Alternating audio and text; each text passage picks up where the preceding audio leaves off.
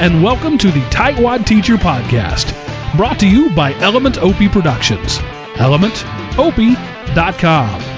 And now, here are your hosts, John Mikulski and Brian Bruger. Hello, everybody. Welcome to the Tightwad Teacher, episode 22, online project-based learning for December 1st, 2011. This week we have Jennifer Wagner joining us, the founder of projectsbyjen.com, and she's going to be talking about some of the projects that she hosts on her site. Um, but first, uh, I'd like to welcome my co-host, Brian Bruger. Brian, how are you doing? I'm doing great. How about yourself? Good. Now this is the second week in a row I realized because I listened back to last week's. I haven't introduced myself at all. See, I give you such a grand entrance, and I you give no love back. I how should I, how should I do that? I um, the honorable uh, Mr. John Mikulski with us this uh, this fine day. I like it. I like it. That sounds good now. All right. Well, with uh, introductions properly done, now we can continue. Absolutely. so actually, uh, I wanted to mention to you, Brian. I don't know how much you know about this, but you know, at the end of every show, we we each give our tip of the week. And last week, your tip was TeamViewer.com. And that's actually something that I've been looking for for a long time because I think, as I mentioned on the previous show, I've flirted with using like virtual, the VNC software, but I could never get it to work outside of my network just because I'm I'm not an IT guy. I don't know how to sure. set port forwarding and all that crazy stuff on the router. I just I, it's above me. So uh so when you gave me something that's much more at my level, I jumped on it. So I have to start today by telling you that I totally took advantage of your uh your tech tip last week. Well, excellent. Um that's that makes me feel good. Um I I actually found it kind of humorous when um, I got the tweet um, from you that said, you know, it's changed my life, and and I'm thinking to myself, is that good or is that bad? Because either you know, one side I get to do what I want to do, or on the other side, now I have to do what I've been trying to avoid. I don't. I'm I'm gonna get myself in trouble by sharing all this stuff. You know that, but yeah, I uh, the way I worded it to you, I believe, was that it's kind of like an open window in the walled garden.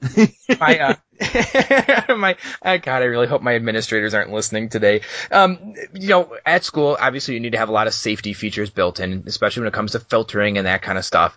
And um, just recently, my school started using a new filtering software, and when they do that, all the previous settings must have been dis- wiped out. So sure. the the sites that we had whitelisted previously and yep. the the permissions and stuff all kind of got reset. So they're slowly fixing that, or I shouldn't say fixing that. They're slowly putting it back to the the level sure. that it should Correcting be at. It. Yeah. But it, it, takes time to do that, and there's always little things that slip through the cracks, and uh, it's just so frustrating when there's that one little thing that you need to get a, uh, an image off of a site, or you have to go and, and find some text on a particular page or something, and it's blocked because then it turns into all the red tape of emailing and helping, you know, getting the help desk and having them put in the request because the filtering comes from off site from a, a larger entity in the, the district. And it's just, exactly. it, it's a lot of work and it's really no one's fault, but it's just a lot of work that goes into that. So today I actually wanted to test it out. So I set up Team Viewer on a computer at my house and went to school and installed the software there and it worked. And I was like, oh, this is so great because now I have like that go to, like if I absolutely have to get to something that I, I can't normally access at school, it's there. So I'm very, very excited about that. So basically, what you're saying is you love it when a plan comes together. Yes, absolutely. now, with me saying this, of course, now now that this gets out, I'm sure that Team Viewer will also be blocked at my school, but just despite me. But no, it, it really is a, a, very very useful tool. So um, thank sure. you for for sharing that with us. Hey, not a problem. Uh, speaking of plans coming together, uh, you mentioned Jen Wagner. Yeah. Think we should give her a call? yeah, this has been a long time coming. You know, we uh, originally heard about Jen. We both got an email from Mark Cockrell, who I guess is our our supreme overlord of uh, Element Opie, um, and he he recommended her. He said that she's somebody who he follows on Twitter, and he thinks that she would be a really good person for our show. And then again, Paula Naugle, a couple episodes ago, she mentioned using projects by Jen. So this is kind of like the climax, I guess. This is like the high show for us because everyone's been talking about it. Exactly. Well, I say we give her a call and uh, get her on and, and and go for it. Sounds good. Joining us today is Jennifer Wagner. Uh, Jen Wagner is, uh, I guess, would you say the founder of projectsbyjen.com. Jen, is that is that about right? Is that a good introduction for you? Uh, yeah, I am Projects by Jen. you you are Projects by Jen. I like that. Well, uh, Jen, tell us a little bit about yourself and just to get started, what you do and, and where you work. Um, I am an IT help desk at Calvary Murrieta in Southern California, and basically what that means is um, I assist both the church and the school with their technology needs, mostly with software and learning new ways of being creative in their classroom. And I've been there. Um, I'll be starting my fifth year this January. And before that, I was a technology coordinator in um, a nearby city for 14 years. Oh wow! Now, about how big is the school district that you're in right now? I'm in a private school, and we have about 750 students. Brian, that's about the size of your school, or you're a little bit smaller, right? Uh, you were about a 300 um, Okay. K8. We're a pre-K through 12. Oh, Okay. okay. So about the same then, just the size wise, yeah. Uh-huh. Sure. Well, and in addition to that, there's all kinds of places that you're, in addition to your website, that you could be found. You are a Google certified teacher, correct? And you also did something with Discovery Education. I um, just recently was, um, I guess, bestowed the title of a Den Guru, Oh, which Very nice. basically means um, they have different leaders, I guess, within the Den community, and I was recognized for the projects that I host. So if people need assistance with projects, I'm sort of like the person that they send them to. now, so is Guru like the official title? Yes, it's not a title I would have placed on myself. it's the title that they gave. Yeah, I'm thinking if that was someone, if someone gave me that title, I would absolutely have that on like every name tag of mine, or like Yeah. that'd be my vanity license plate or something. Oh, really? I'm the opposite. I'm like, okay, I'm a den guru. I'm I'm with you, Jen. I'm thinking, how on earth do I live up to the word guru? Oh, I was ready to retire, but yeah, you're you're stuck for a little bit longer now, I guess. yes. And before we start now, for listeners who maybe don't know this, uh, ahead of time when we have guests on, we'll have them fill out a couple questions just so that we know, you know, where we're going with conversation. And you have actually, I think you're the first person to ever make sure you put like in blue a little message for us, Jen. You want us to make sure to, to ask you about the guess the Wordle. So uh, let me just jump right into that because I know what Wordle is, but I'm not sure what, what you were referring to there. About two years ago, a good friend in Australia, Jane Lowe, she might be New Zealand, but from down under, we were talking. Wordle just first came out. We we both thought that there would be a way more to use it than just how it was being used. So she sort of um, challenged me in a, a very nonchalant way to create a website that we would put up a Monday, Wednesday, Friday Wordle, and students could come and guess what the theme of the Wordle was. And that was two, almost two and a half years ago now. And every Monday, Tuesday, Wednesday, Thursday, Friday now, if you go to projectsbyjen.com slash GTW, there's a Wordle every single day for teachers to use in their classroom. And that's one thing that I'm I'm sort of proud of that I like sharing with people because um, it can be hard and it takes a lot of time sometimes to be creative after two and a half years of coming up with new ideas for it. But it's been quite fun, and um, we have about 300 daily users, which isn't a great amount of numbers, but um, I'm happy with it. So if people want to check it out later, I invite them to. I'm checking it out right now. I'm trying to type while I while I listen.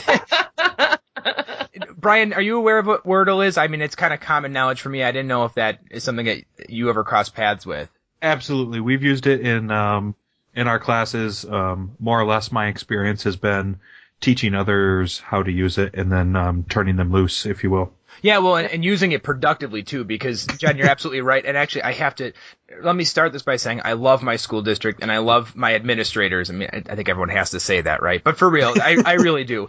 But just recently, we we got a Wordle. The the principal decided to make one, and uh, she just did all the names of the teachers in the building and then sent that out. And I thought, oh, like that kills me because that's not how you should be using a Wordle. like, there's so much better to do with that. So I'll have to forward her your site, Jen. oh, that, that would be fun. Yeah, we just um, did a session last week, and I told teachers um, if you just copy paste, you're not using Wordle productively. Exactly. Copy pasting. So I've had great fun with it. it. It's been a, it's been an experience. It's been fun. It allows me to be creative, and I'm learning a lot. It's really silly.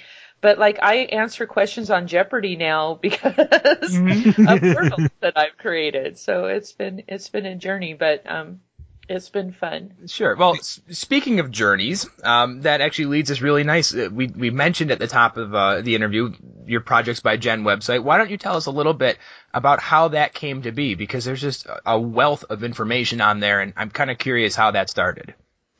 Um, in 1999, I attended a session in Long Beach at the Classroom Connect conference, and someone was talking about David Warlick's Global Grocery List project, and I just thought, well, this is this is too much um, because he had something like 28 different items. So on the way home from the conference, I narrowed it down to, well, what's one item that I could ask a question about and get a variety of responses, and it was the Oreo cookie.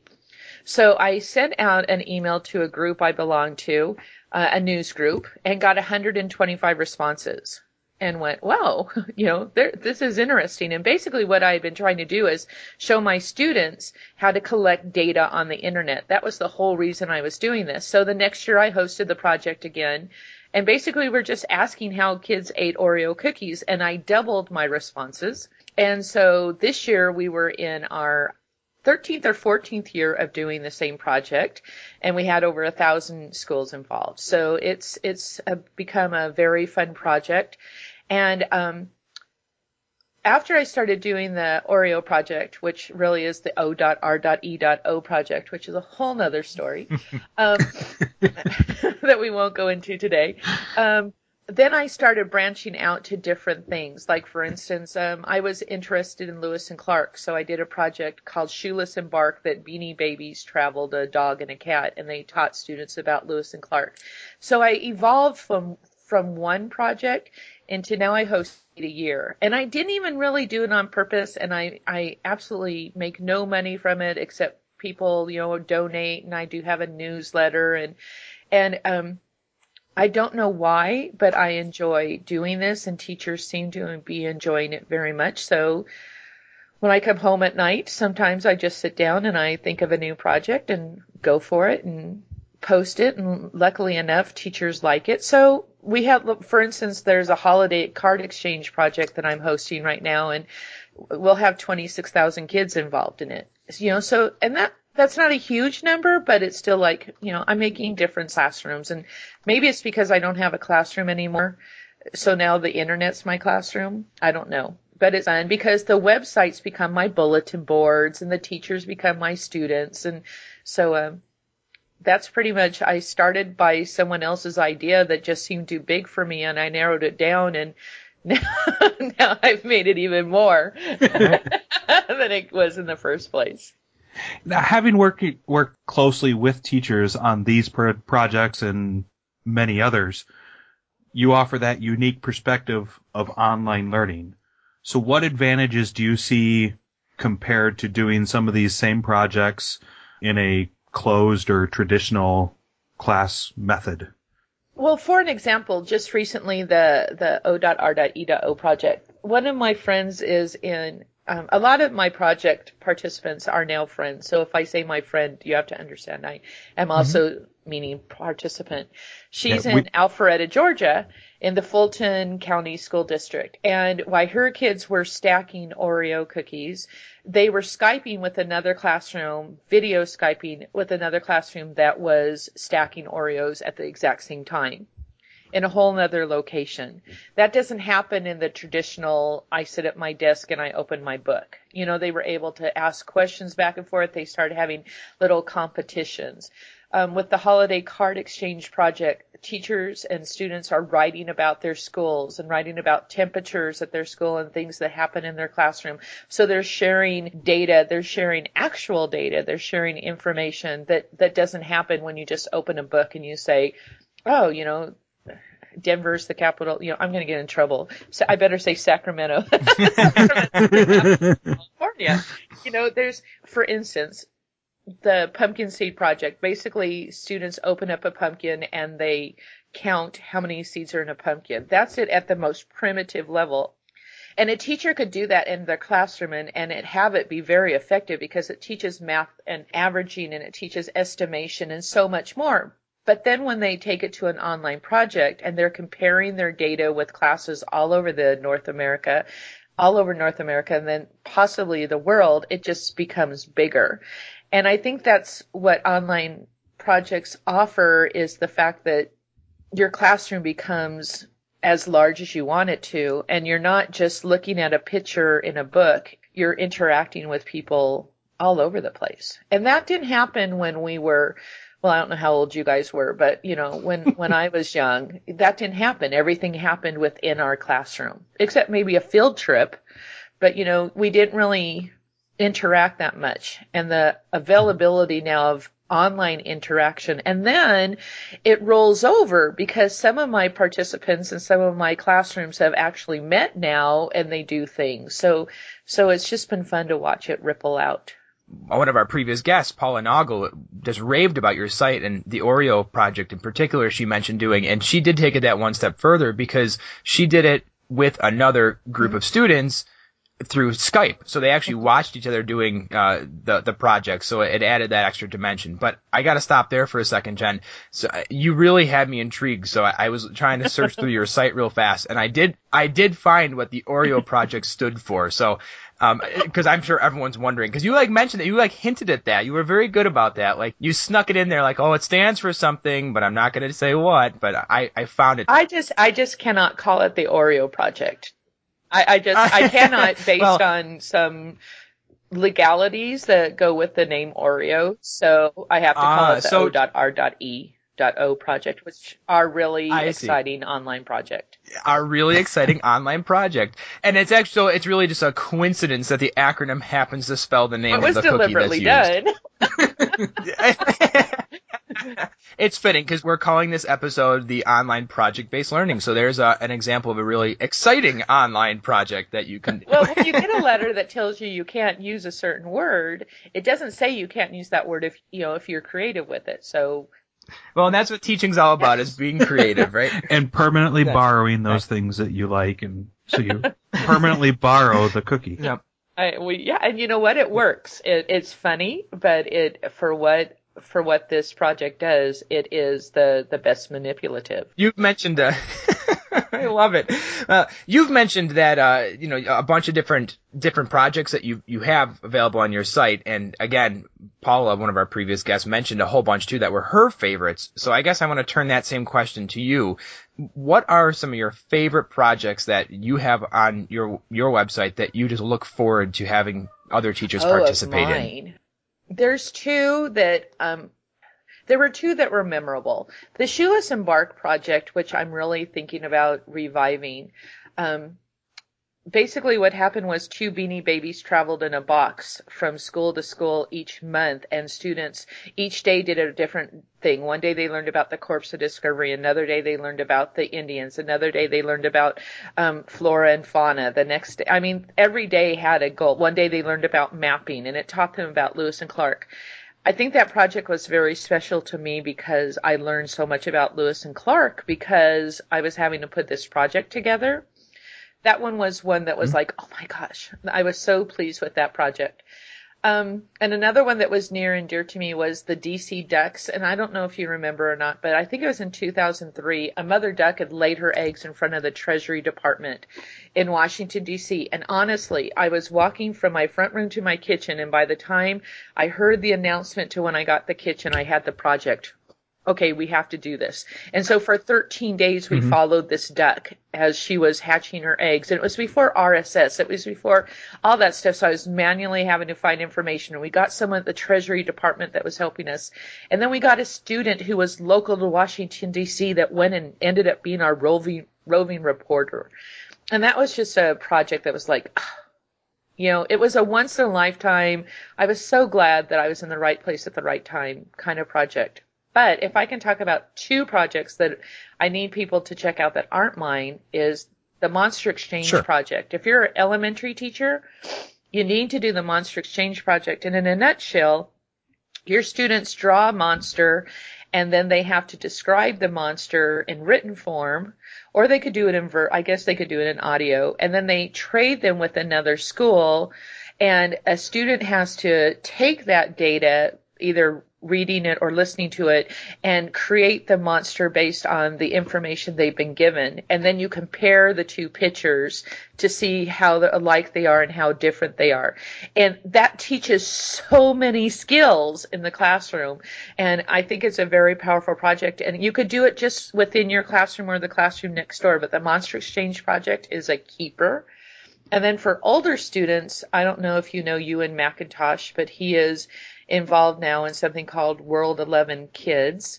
And um, I'm trying to think of what the website is real quick, and I will hopefully. But if you, the, the hashtag is hashtag World 11 Kids. The tagline is solving old problems with new solutions. And it's students doing things more than just like stacking Oreos. I mean, one of the schools is designing shoes for students that live in Kenya to walk to school when it's muddy. I mean, they are making real projects, real life changing events. Um, how I met Paula, I believe, was when Katrina hit Louisiana. And that's, that was mm-hmm. one of my, I've only done three service projects. Ewan's World 11 Kids, every student's involved in a service project. And those are the powerful projects, I think. My kids who are participating in stacking Oreos and counting pumpkins are learning educational tools. The thing that Ewan's involved in is students are le- learning and and creating life experiences, life changing experiences, which um, I, I just have to admire. I was googling. I think I found it. I think the the site you were talking about is world2011.us, yeah, and it has Thank a whole bunch. Got some great things on here, and you're right. It's like these real world actual problems where where kids can get involved in that, and that that's really what makes that that perfect learning experience. You know, you talked about um, watching the the ducks hatch. It, it, isn't that terrible? Because those are like the best kinds of lessons and the best opportunities. You know, you learn in teacher school about um, the teachable moment, and those are what they're talking about. But then they go away, and it's so hard to like duplicate that. you know, that's like the worst part about it. It's almost like bittersweet. Well, it was really sometimes. funny because I happened to be at Washington. I was in Washington D.C. the day that Sandra Day O'Connor O'Connell, O'Connor stepped down from being um, on the Supreme Court, and we're standing in front of the White House, and they're making the announcement. And I really admire her, but I'm going to the Secret Service because there's a Secret Service man standing next to me. I go, "Where did the duck lay her eggs? I need to see where the duck lay her right. eggs." Yeah. I have a really important question about a duck. the guy was just looking at me, and he goes, "I'll take you there as soon as the announcement's done." And I'm like, "Okay." And then he went home and told his family about this crazy lady. he probably thought if I have to get that duck question one more time. I don't know, but it was so I went over and took my picture where the duck had laid her eggs. But it was yeah, those those are the Love once it. in a lifetime kind of memories that you know are, are precious. A lot of these projects are perfect for, you know, say my school, so I can say this selfishly, or maybe even John because he's in a middle school area, because they tend to target, you know, grades K through six. Do you think that these kinds of projects um, could be modified for the upper level for those teachers who are, you know, in the the high school range? I do, but it it would it's going to take some creativity on the teachers. When when you get to the upper grades, there's there's a well, the time constraint's going to be a big thing in the classroom because they may not have the availability of being able to work with a whole day open to, mm. you know, do a project. Um, I think all these projects, well, you know, counting pumpkin seeds might be a little bit silly, but and but a science teacher could take that to higher levels um, based on what they do.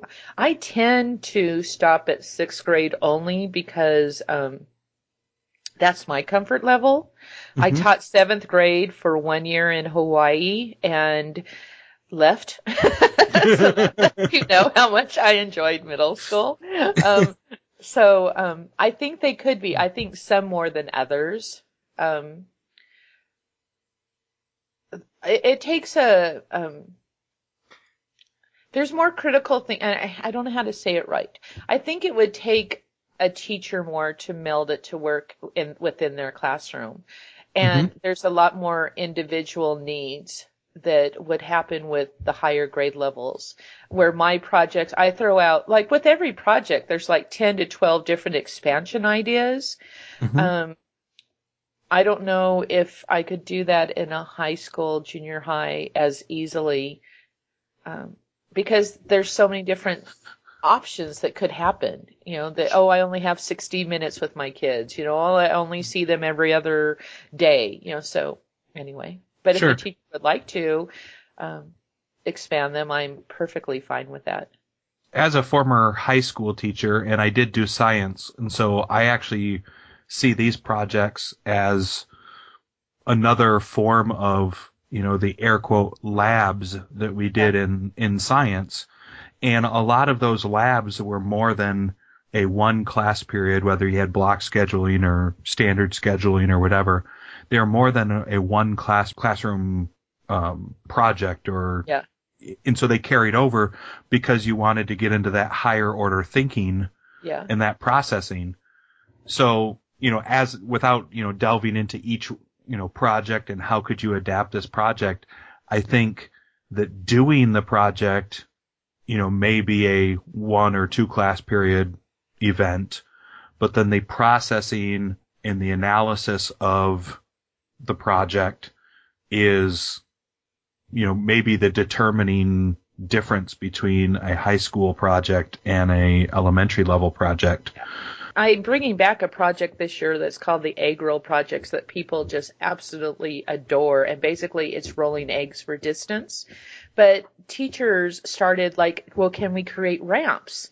Can we roll the eggs down a ramp to so? And I'm like, oh my gosh, that would become uh, well, you know, because this ramp was this many degrees, it caused this reaction, and and I could see that project easily being adapted, and also for the high school, junior high um, students to take the data that I collect and evaluate it, and say, oh well, this was the outcome because of this.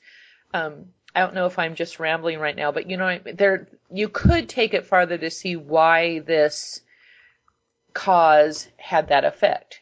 When you start adding ramps and now you're talking about measuring things like velocity and that is a high school concept. So yeah you can absolutely uh, up that a little bit. But now hold on a second. I just have to go back for a minute jen. I, I, and and i guess commiserate with you because you you very quickly mentioned in there that you you only taught middle Uh-oh, school here for one go. year and then you you decided that wasn't for you.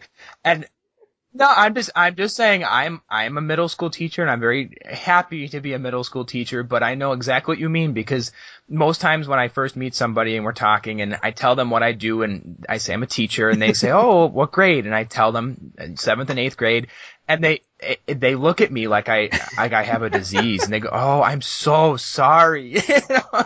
so I I totally understand. However, with that said, um, you being like the IT help you desk, know that can't though? be any Okay, better than I was middle in, school. I was in the preschool world for 14 years, and I can handle the crying and the, you know, the the the all the stuff that comes with the little ones, the runny noses and the accidents and stuff. I just couldn't handle hormones.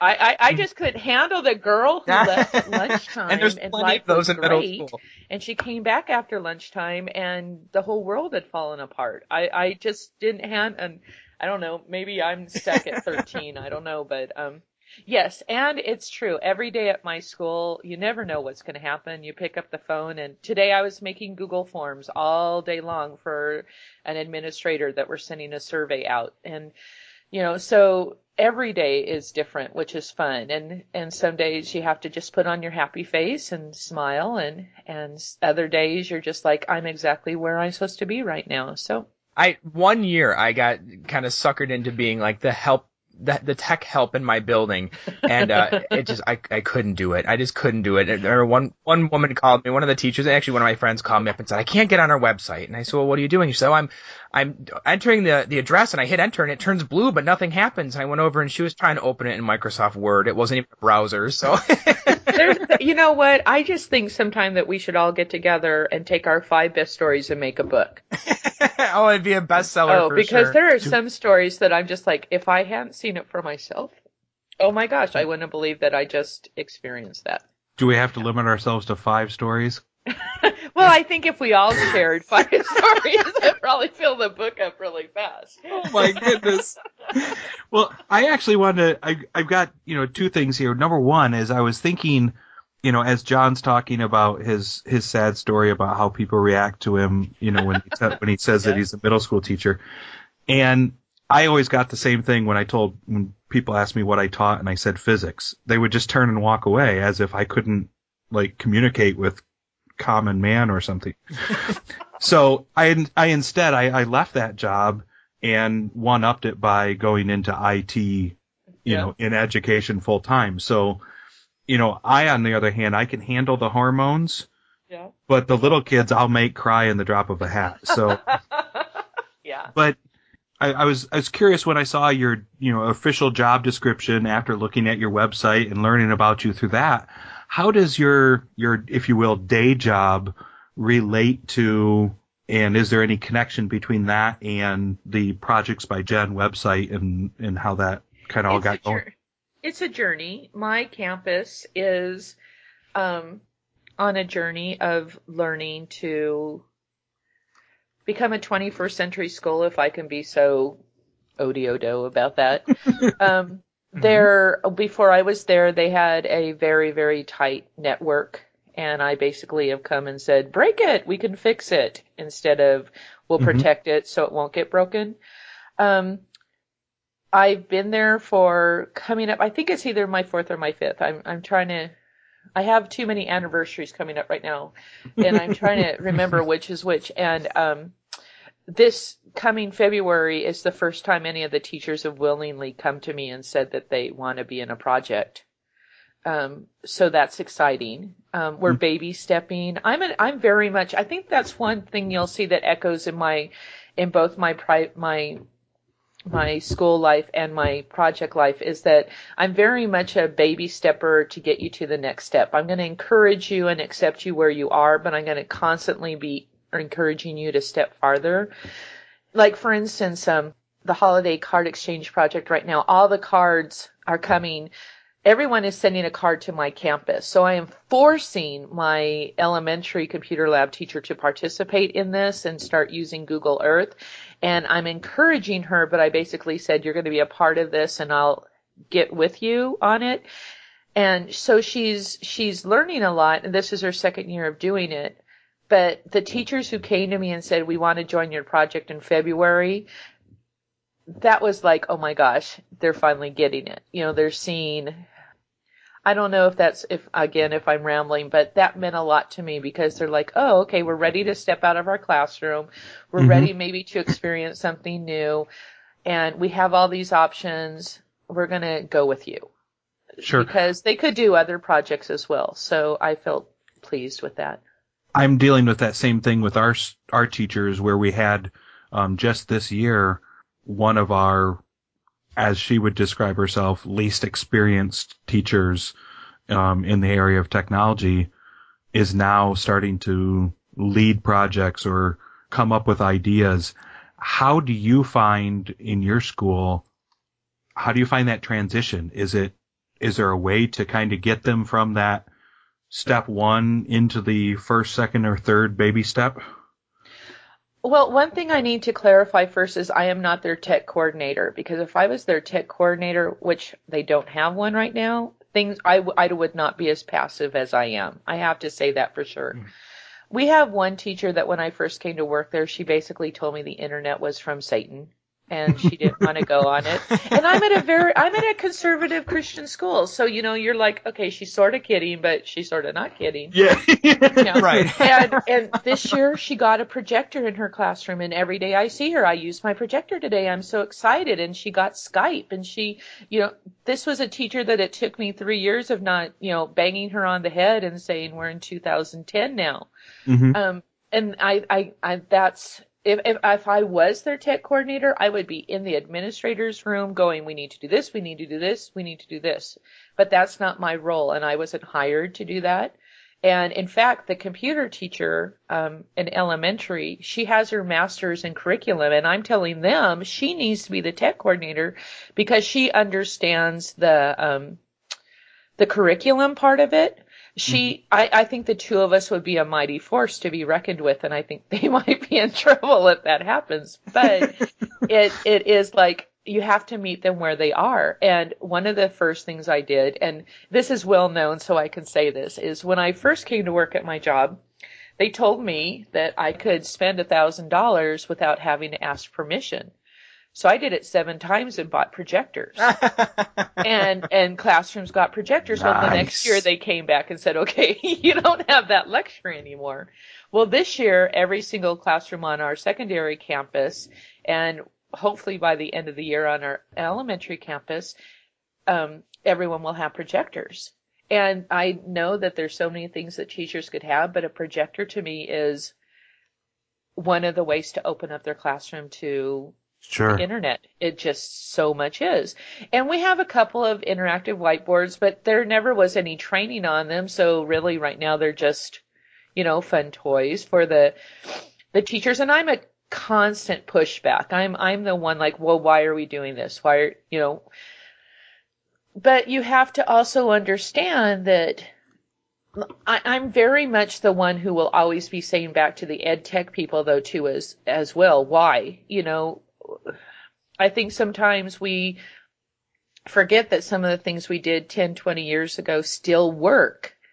And just because they don't have tech in them means that they should be disposed of. So I, I'm very comfortable meeting teachers where they are and then just encouraging them as much as they'll let me push them. Absolutely. And luckily my campus lets me do that. And sometimes they tell me to back up and then I remember that I'm not their tech coordinator and I sit down at my desk and life goes on. Work on some Google Forms. And come up with projects on your side. well, my my administrator follows me on Twitter now, and we have developed a really good conversation, and we even talk work on Twitter now. So I think that's a big step. You know that that I'm showing um, him the powers of Twitter, but we're also showing a really good uh, working relationship on Twitter too. So it's it's baby steps. I, I'm glad you brought that up because this is actually one of my favorite questions to ask guests because right now I'm I'm kind of living it myself. You have a hard time with your work life and then I guess your your private life with your website and everything you do. When those two things start to collide, is that strange for you? It's very hard. When my when my administrator trying to decide how much I want to say because I, I, I will say it right Collision, now. My, right there, my- collision. One of my bosses, I have a few, wants to be my friend on Facebook, and I'm like, no. It's not Yeah. that I have anything I want to hide, but no. Yeah, um, I, I, I, I just don't, I just, and you know what the funny thing is on Facebook, you never know I'm there because I've even hidden that I'm online when I'm online. But it's just like, wait a minute. Um, I don't have to open that door to you. And, and it's really weird because I really am socially media inept. I, I really am sometimes. I, I don't like crowds. And, and so Facebook, which is like the social media empire, I'm invisible. And it just makes me laugh. So sometimes when, when my boss, another boss first started me, following me on Twitter, I was like, wait a minute. You know, um, I had a hard time and sometimes I struggle with it. And it's funny because Jennifer is Jennifer in whichever world. It's not like I'm a harlot in one world and a, you know, a good Right. in the other. But I, it was weird. And when my a junior high administrator who we're on Twitter together first started following me, I was like, uh, well, he's going to see that um, not all my friends are, you know, perfect. you know? Right. No, I know. And and it, I don't know if that's making sense, yeah. but it was it was weird for a while, and it is sometimes. But and I have to say too, my church has allowed my ideas to flourish. It's like we use Stream now; they're all on Twitter. They have a Facebook account. We my pastor is podcasting. He's blogging. I mean, they're just like, give us more. We want to know more so that I am their tech coordinator, which is fun to see. But even them, when when they started blogging, it was like, wait a minute, how can you be blogging? You're you're not.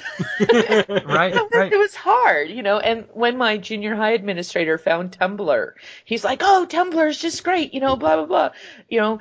And and then they'll start saying, well, why didn't you tell me about this? And I have to bite my tongue and like, well, I did, but you didn't care at the time, you know. Right. Uh, but some things too, they're like they pass you, and that's humbling too because then you're like, oh my gosh, I'm sort of supposed to be their tech leader.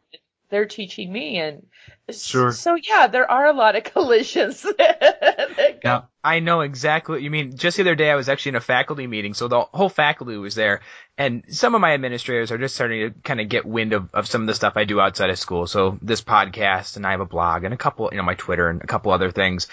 Someone mentioned something about Googling somebody, and one of the teachers said, "Oh, Google John. He's got a big footprint online." And I thought, "Oh man." So now I'm I'm real cur- curious. This probably has no significance to anybody else, but have you ever had somebody come to you in your help desk position and say, "I was getting this project from this Projects by Jen website," Oh, and I not have- know the difference? I have a I have a better one than that. yeah. Um, I recently returned to school um, to continue my education, and I was in a class, and we got to week three, and the um, the teacher said, "Okay, this week you're going to be involved in an online project. I want you to research five of these projects and come back and let me know which one you think." Um, it, you tell me the pros and cons, and she lists the ten projects, and projects by Jen is number three so afterwards I went up to her and I said, if, you know, I'm sorry, but, you know, I'm projects by Jen. Can I be excused from this? You know, it's, it's like, no, you need to go do it just like everybody else. And I was just like, but I'm projects by Jen. yeah. so I had to go and no, nothing was ever said. Oh, you know, blah, blah, blah, blah, blah.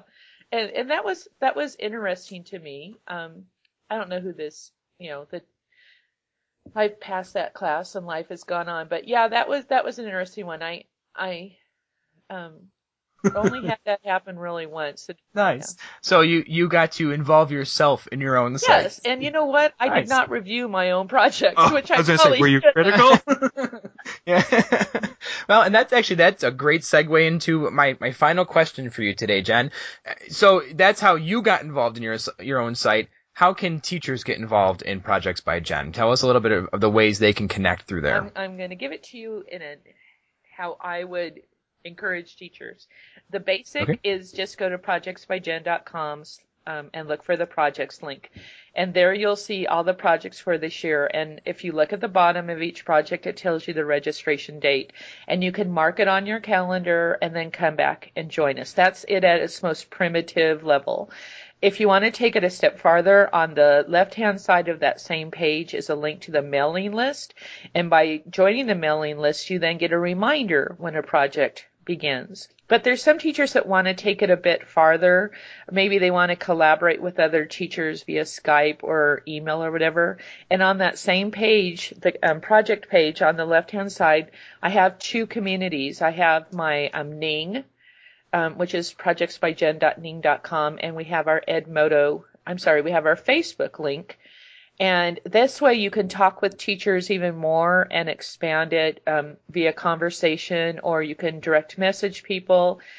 And then um, I just started a site with Edmodo because I'm not sure if I'm going to be staying with Ning or not. Um, they've started charging, and since I paid my own way, I'm not sure if I'm staying with them. So the basic level is just go to the project page, but then if you go to the bottom left, you'll see the links to expand it. And some teachers will never communicate with anyone. They'll just do the project within their classroom and poof, they're done. But um, if you want to expand it even more, you have those opportunities.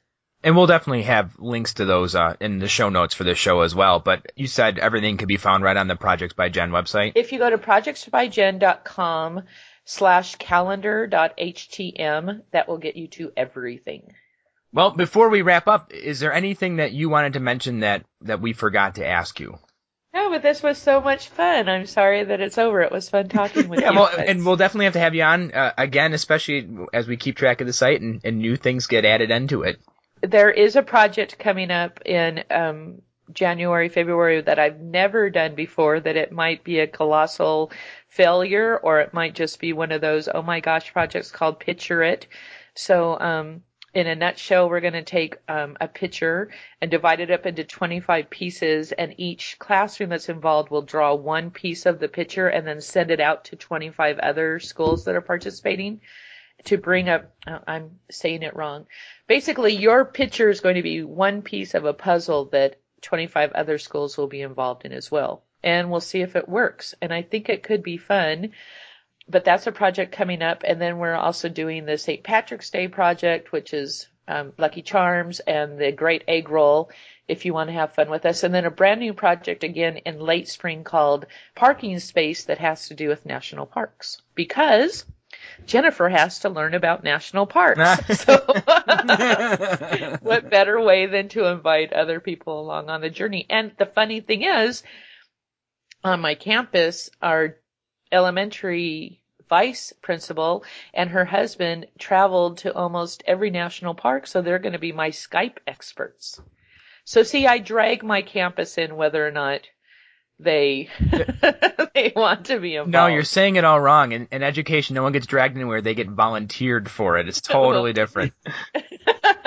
Other, Well, other duties as assigned.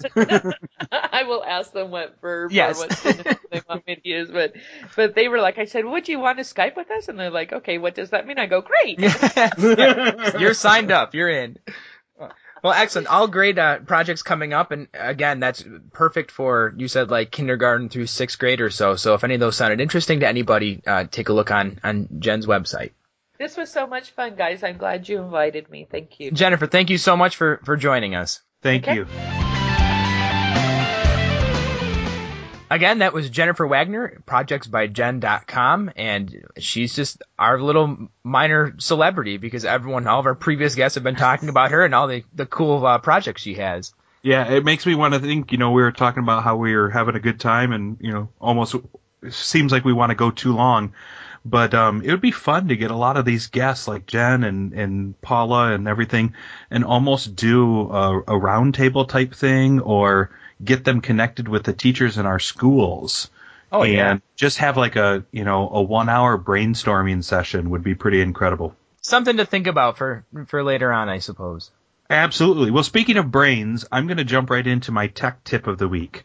Um, as time goes on in the in our computer world, we have to remember more and more things. I was, and I, I was wondering how you're going to tie this into the whole brain thing. When you said Yeah. speaking of brains, I'm like, where's he going? Okay, I, I got you. It's the lack of brains you're talking yes, about. well, yes. In in my case, it is because as tech is added in my life, it seems like my brain functions less and less. And one of the things that happens in our school is, you know, we have passwords for this and passwords for that, and the teachers are always wanting to make their password, you know, one, two, three, four, or something like that. So today's tech tip is a piece of software that is free. Now there is a paid version if you would like to pay for it, but it's free. It is called LastPass, um, as in the last password that you will ever need. And what it is is it's a tool that will allow you to um, you can install it on you know multiple machines, and it will store your passwords for you, so that all you need to remember is the one master password, and then you can log in and get all the other information. Now, maybe your school won't allow you to install it on the computer and things like that, so that's a possibility. But if you go to lastpass.com and log in, you can still access all your information. So at any point in time, you know, saved by website and this and that, you have a highly secured. Um, it's the actually the only password tool that I will recommend because of the security and everything involved with it. Um, so hopefully that'll help uh, other teachers out there who are trying to remember, you know, just this side of a couple thousand p- different passwords that are all, you know, really good passwords.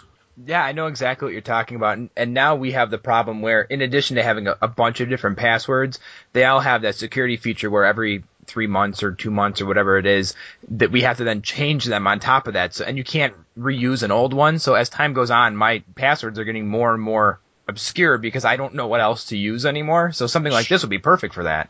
Absolutely, and it will actually generate the passwords for you if you would like it to. But um, perhaps on a, a future podcast, um, we can talk about security, and then we can let our teachers pass this on to their IT departments because I would like to debunk the myth of the change password every three months.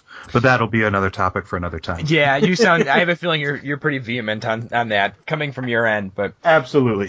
yeah, and and I have to admit, and actually a security podcast wouldn't be a bad idea because I have to admit that I'm actually pretty terrible about that. Like I would say 90% of my stuff is all the same password, and at this point, like my family knows it, my my relatives know it, so there'll be times when I call like my brother who's uh, you know, an hour and a half away in college, and I'll say check my email for me, and he'll go the usual. Yeah, So maybe I should maybe I should fix that.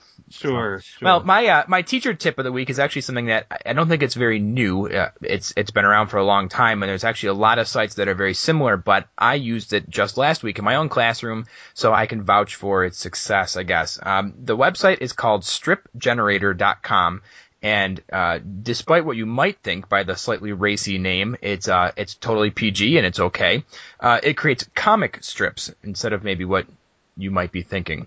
Um, but basically, it's a comic strip generator, and like I said, there's a bunch of websites out there that do that. The nice thing about Strip Generator is that it's very, very straightforward, and, and lots of times in teaching, we, we talk about how sometimes having a lot of options is actually a bad thing because kids, kids get so caught up in changing colors and adding extra little details and everything else, they miss the point of the assignment. And Strip Generator makes that a non-issue because it's very, very straightforward. You don't need an account to create a, a comic strip, but you can choose multiple frames and, and layouts and that kind of thing. And then the graphics that come with it are fairly simple, black and white. Uh, I would say a few steps up from like stick figures, but it is a great way to have kids represent something that you're doing, a, a concept or a book or whatever the case is that your lesson is, is about. Have them represent that in comic strip form. Uh, very quick for them to do. is just drag and drop, and they can add text, and then they can publish it and save it as a, a JPEG file. So then you can then print it off or email it or whatever the case. So um, yeah, real quick and easy. I again, I used it with my eighth graders last week, and it literally took 30 seconds for me to show them what to do. So there was almost no learning curve at all. So again, that's stripgenerator.com. Well, the first thing I thought of when I, when you said that was, what a great way to distribute a writing prompt to the students. Just Oh, show it up on the project, you know, the projector, and you know, start the the comic strip, and then just leave it there and say go. Yeah, I used it. We're reading a book right now, and there's multiple characters that tell the story. It's from different perspectives. So, like, each page is a different person sharing something that happened in this book. So, there's a lot of different conflicts in it, and conflict is one of the big things that we've been focusing on. I had them make a comic strip that just represented some kind of conflict that a character was experiencing in the book. It had to represent, you know, man versus man or man versus society or, or all the ones that we studied. And it was very, very straightforward and it was a much more creative way to reinforce the concept of conflict than a typical like writing assignment or a typical, you know, quiz or something. Sure. So Well, um, I would have to say that it's probably about time for uh, for us to go, and um, perhaps somebody might want to contact us. You think? yeah, tell them how they can do that, Brian. Um, excellent. There are a few ways to contact us. Of course, you can do so through the website, which is at elementop.com. The one and only tool that we talk about, it seems like in every podcast, is Twitter. And you can find us um, a couple ways there. One is elementop slash tightwad teacher. Or you can contact either John or myself directly. And John's Twitter handle is John Mikulski. That's J O H N M I K U L S K I or you can contact me directly via Twitter, and that's at Brugger, B-R-U-G-G-E-R. Also can contact us on Facebook. Uh, right now it's facebook.com slash elementop, but you can also do a search for the Tightwad Teacher podcast on Facebook and like our page, and soon enough we will have a uh, vanity URL for you. Um, also, you can contact us via phone. And uh, John, I don't have the phone number up in front of me because I'm just that kind of a nerd. Uh, what would be the phone number for us? You don't have it memorized? No, I do not. Oh, well, if you're like Brian and you don't have it memorized, you can contact us by phone at 559 I am Opie. Well, excellent. Um, I think this is a fantastic podcast. I'm excited about uh, directing it to, or my teachers, you know, to it um, for the great things that Jen had to say. I'm prepared to uh, to sign off. How about you? Yeah, I think that's about all all the damage we can do in one episode. so I guess for now it is uh, my pleasure to say uh, this is John and I am signing off. And this is Brian signing off.